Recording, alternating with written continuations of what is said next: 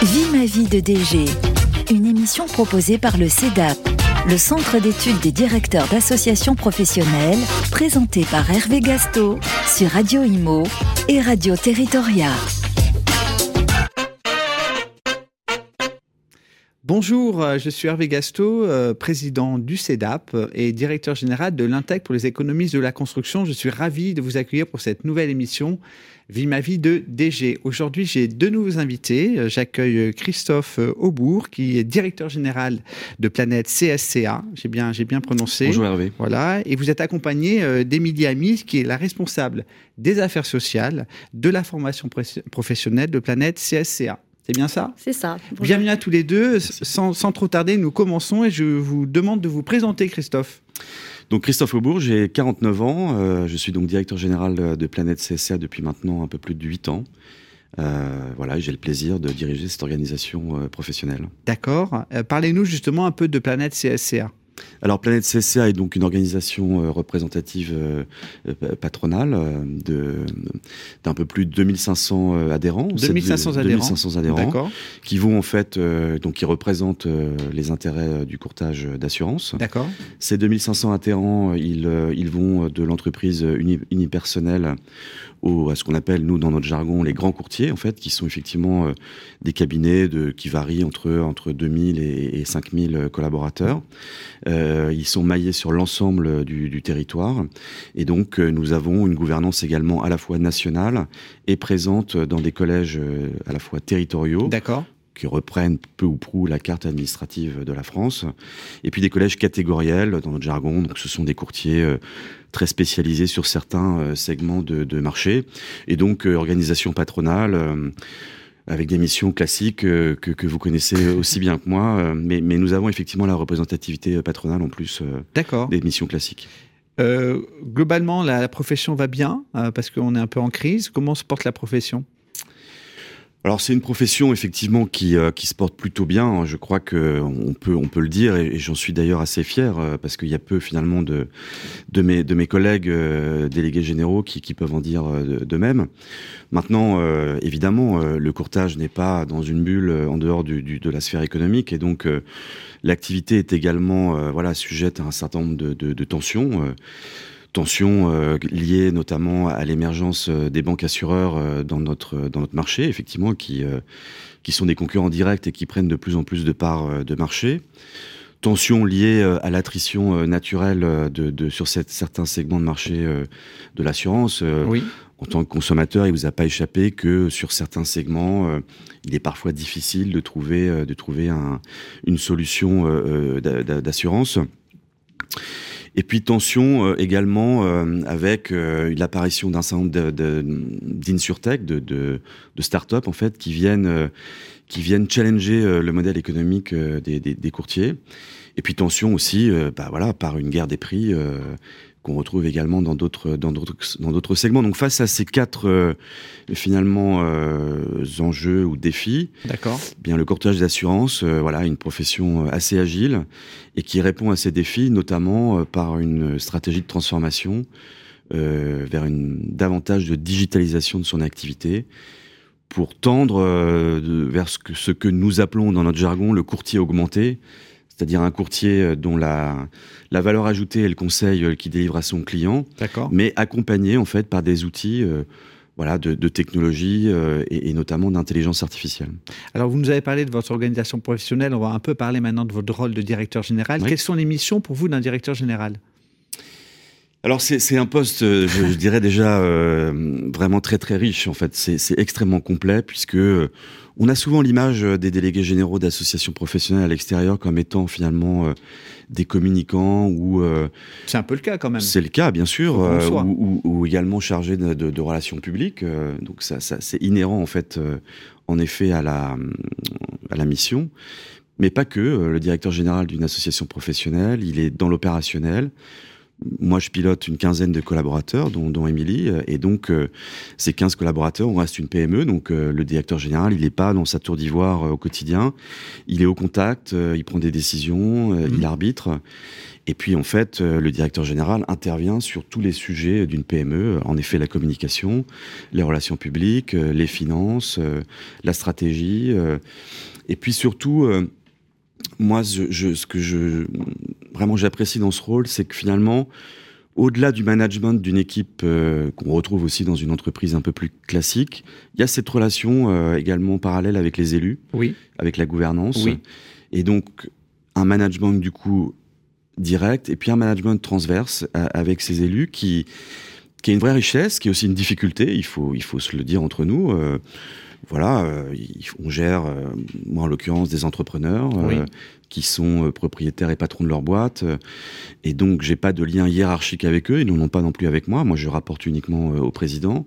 Mais donc il faut, il faut installer cette relation dans la confiance, dans le dialogue et dans l'écoute, et puis encore une fois dans la, décision et dans l'opérationnel, parce que un syndicat professionnel est une structure économique, et donc on prend des décisions. Le centre, le centre de profit.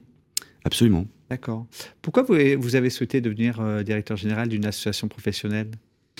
Alors c'est le euh, hasard, tout le monde me dit ça dans l'émission. C'est pas tout à fait le hasard ah. pour, pour, en ce qui me concerne. Ah. Euh, d'une part parce que j'ai déjà eu il, y a, il, y a, quelques années une expérience en organisation professionnelle. Voilà, j'étais j'étais en charge des affaires européennes du GIFAS, qui est la fédération de l'industrie aéronautique. Alors ça, ça, remonte maintenant à quelques années, mais mais ça fait combien de temps que vous êtes dans les organisations? Alors ça, c'était une expérience il y a maintenant euh, une quinzaine d'années. J'y suis resté trois ans. Après, j'ai eu plusieurs expériences dans l'industrie, euh, dans d'autres secteurs différents.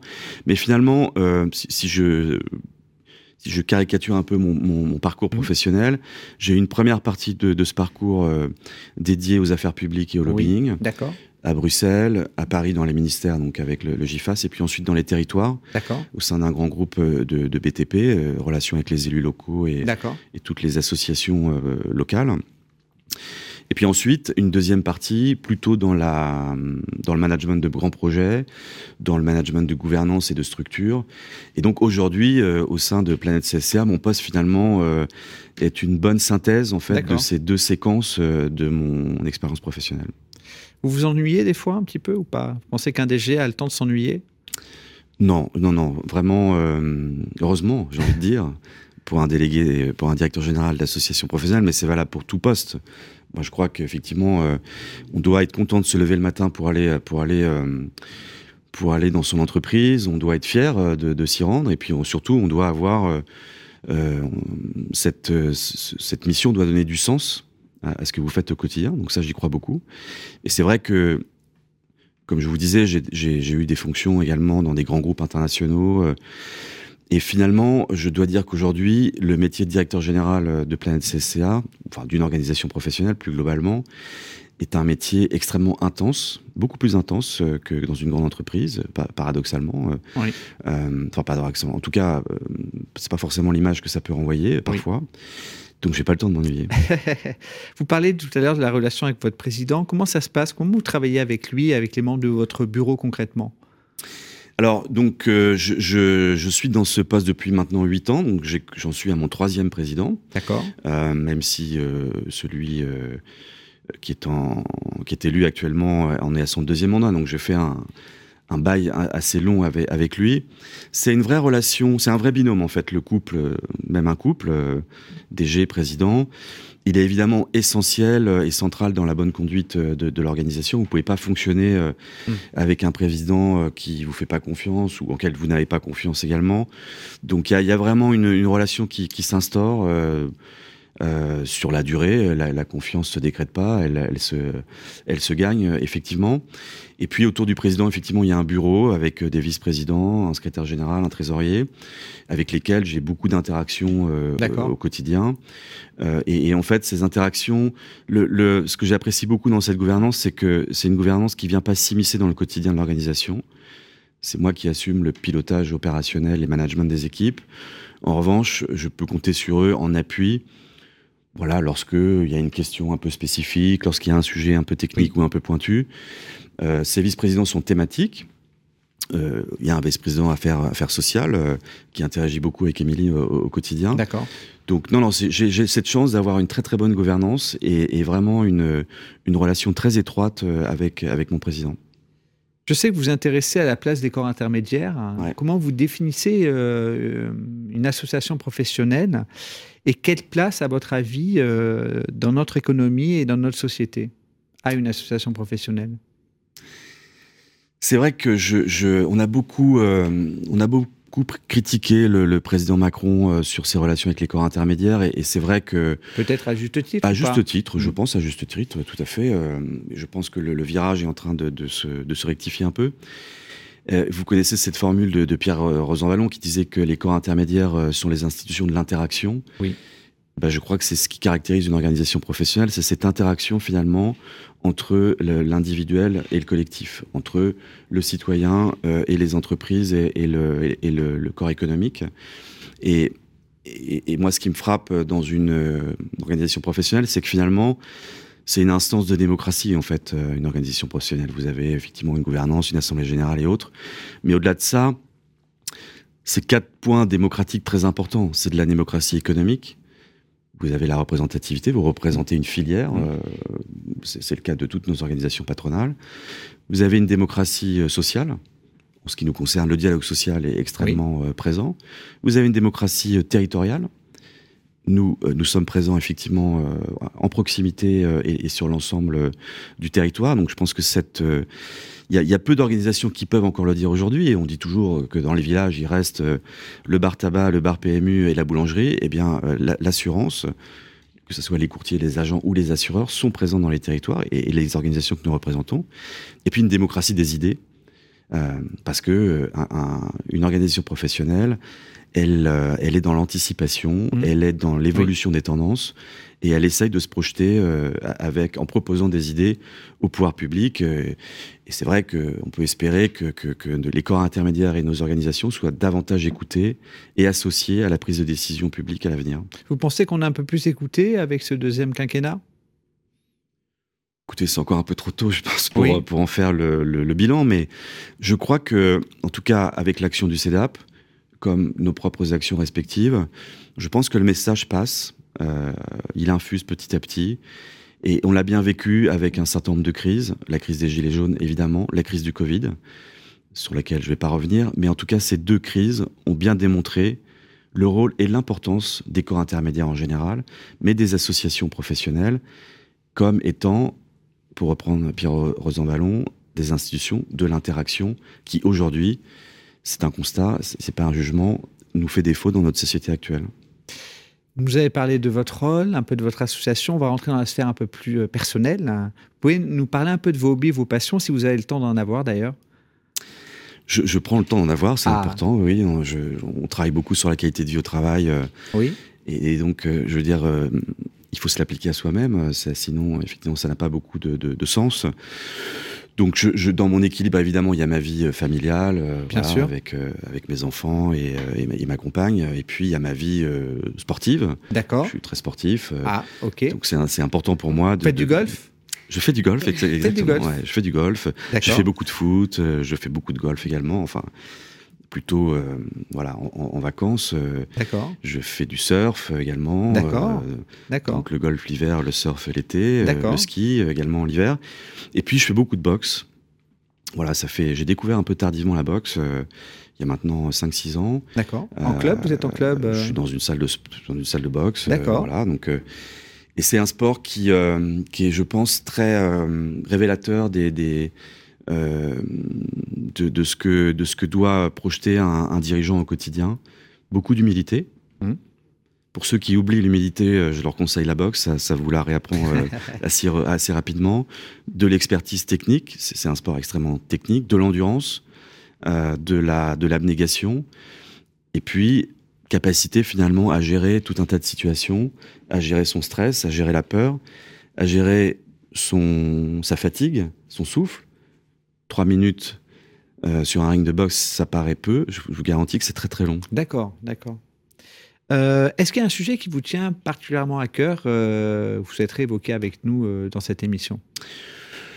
Euh, bah, Moi, je, suis quelqu'un d'engagé, donc je, depuis quelques années, on travaille beaucoup sur la, RSE, pardon. D'accord. la responsabilité. Dans votre fédération Dans notre fédération. D'accord. Vous êtes engagé dans une démarche RSE filière ou juste au niveau de votre fédération? Les deux, en fait. Les deux, d'accord. Notre fédération et effectivement nos, adhérents. D'accord.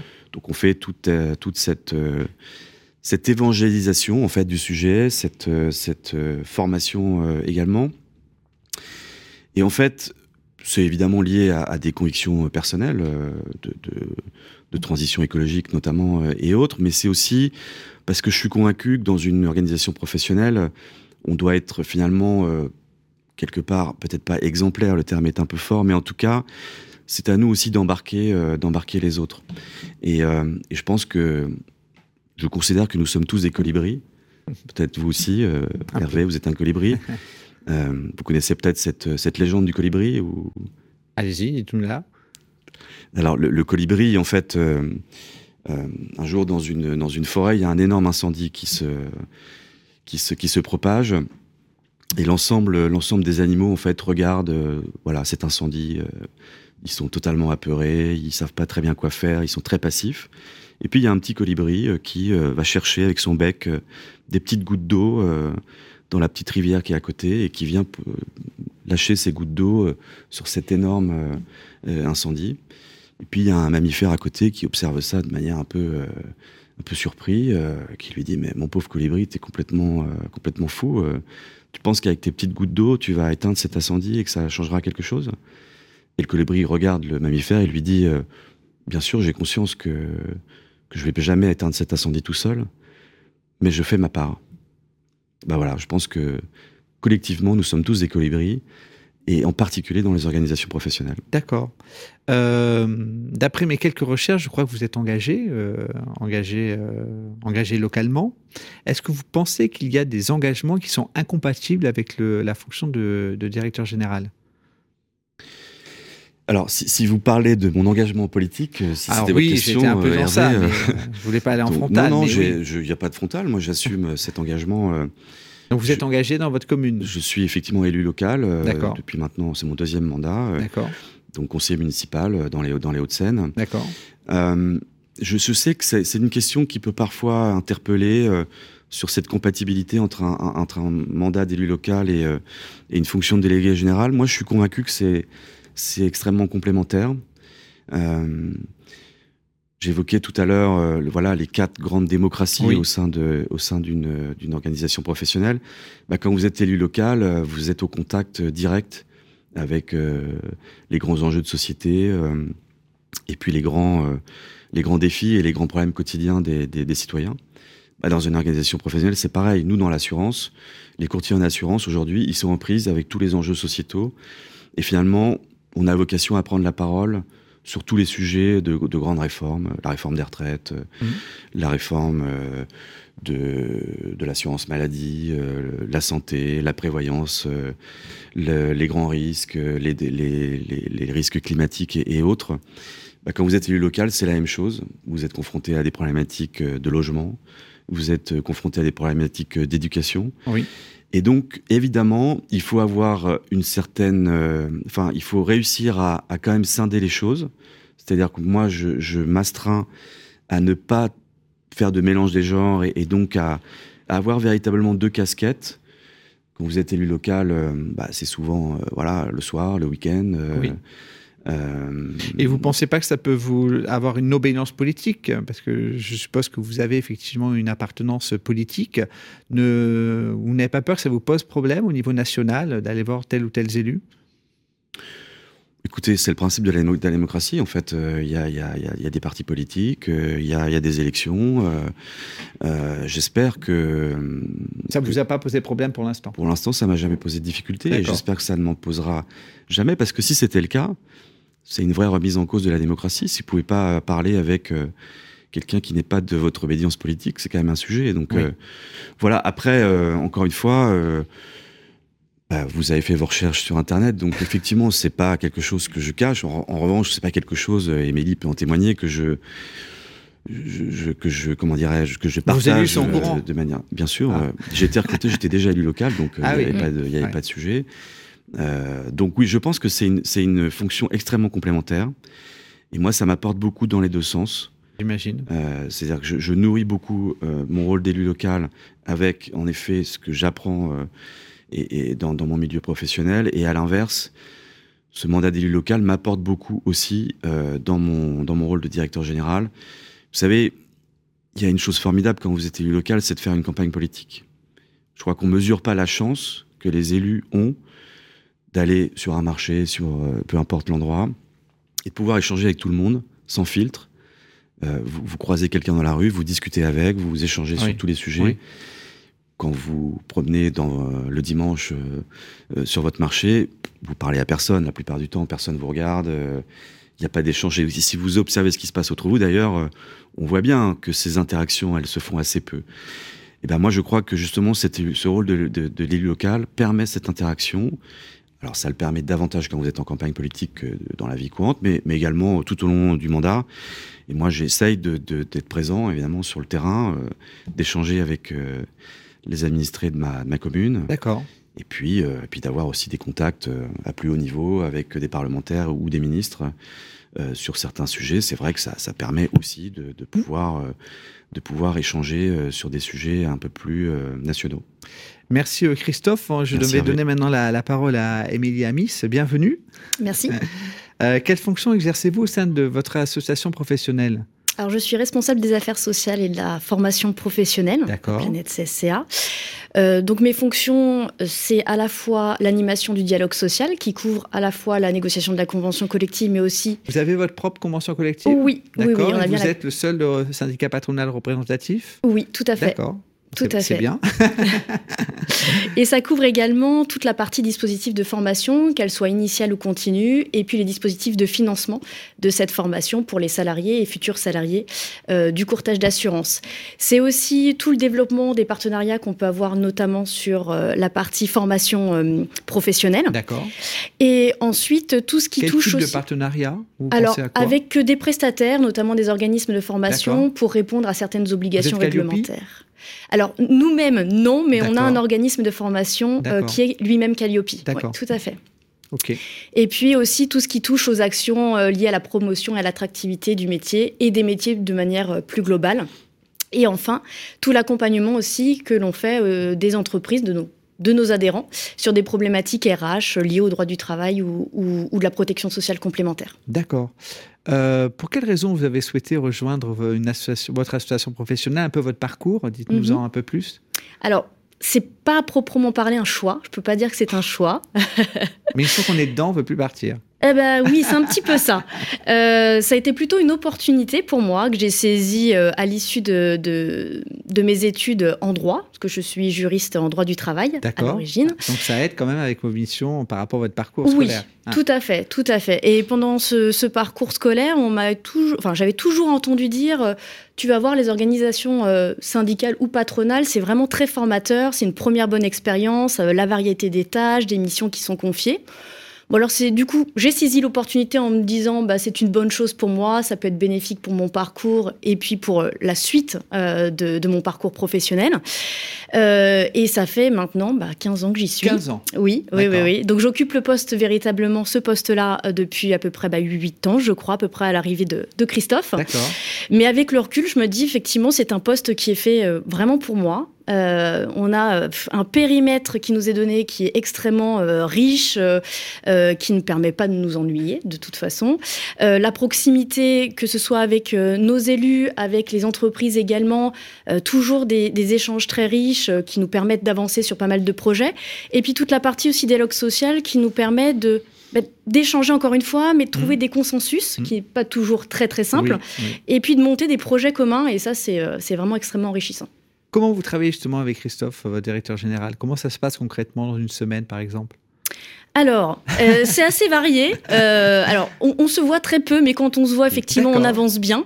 Euh, déjà, c'est basé sur une relation de confiance euh, qui est aujourd'hui bien établie, me semble. Hein.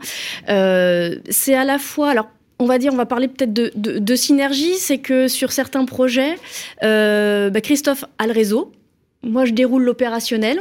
Il va voir ce côté politique, puisqu'on vient d'en parler. Et euh, effectivement, moi, je vais avoir l'expertise derrière. Et puis à l'inverse, on peut être aussi, on peut proposer des idées, des projets et là, Christophe nous accompagne euh, en nous guidant un petit peu sur le circuit de validation, les personnes à solliciter. Enfin voilà, c'est vraiment très très complémentaire. D'accord, d'accord. Comment vous projetez? Vous voyez euh, vous-même directrice générale dans quelques temps? Alors, je dirais que ça, m'arrive d'y penser quand je me coiffe devant le miroir le ah, matin. Ah, future encore adhérente au CEDAP. voilà, pour faire référence à un ancien, un ancien président. Euh, mais euh, oui, oui, alors j'y pense bien sûr. Euh, après, je dirais que c'est plutôt une suite, ce serait une suite logique de mon parcours professionnel. Ben écoutez, merci Christophe, merci, merci Émilie. je vous dis à très bientôt pour une nouvelle émission Vie ma vie de DG. Vie ma vie de DG, une émission proposée par le CEDAP. À retrouver sur les sites et applis de Radio Imo et Radio Territoria et sur toutes les plateformes de streaming.